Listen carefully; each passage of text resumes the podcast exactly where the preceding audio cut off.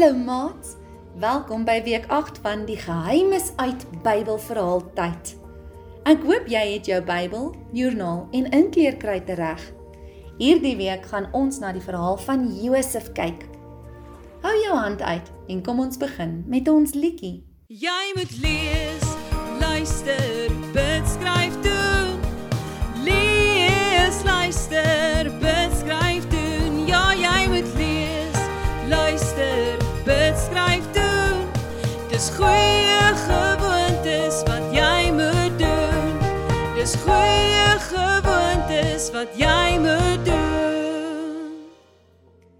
Josef is die kleinseun van Isak en Rebekka, die seun van Jakob.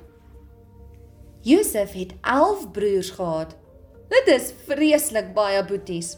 Kan jy tot by 11 tel? Kom ons tel saam. 1 2 3 4 5 6 7 8 9 10 en 11. Baie baie goed gedoen. Josef se boeties was jaloers op hom gewees en partykeer sommer lelik met hom. Jy weet, boeties en sissies kan partykeer mos maar lelik wees met mekaar. God het vir Josef 'n baie spesiale geskenk gegee. En dit was die geskenk van spesiale drome. Eendag het Josef vir sy boeties gesê: "Ek het in my droom gesien dat ons almal koringbonnels bymekaar maak. Ewe skielik het al julle bonnelskoring vir my bonnelkoring gebuig." Josef se boeties was kwaad vir hom en het gesê: "Sê jy dat jy ons baas gaan wees?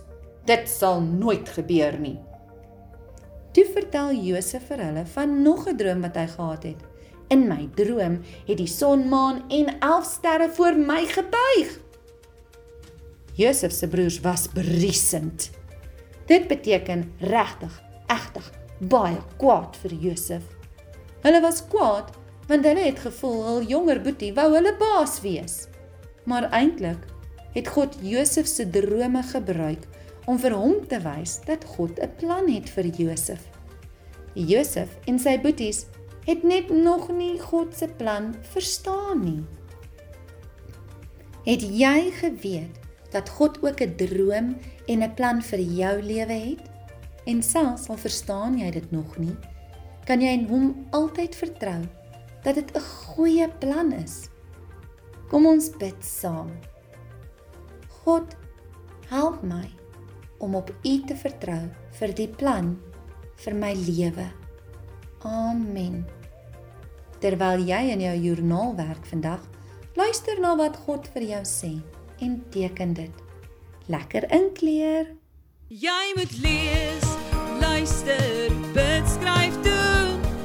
Lees, luister, bid, skryf doen. Ja, jy moet lees, luister, bid, skryf doen. Dis goeie gewoontes wat jy moet doen. Dis goeie gewoontes wat jy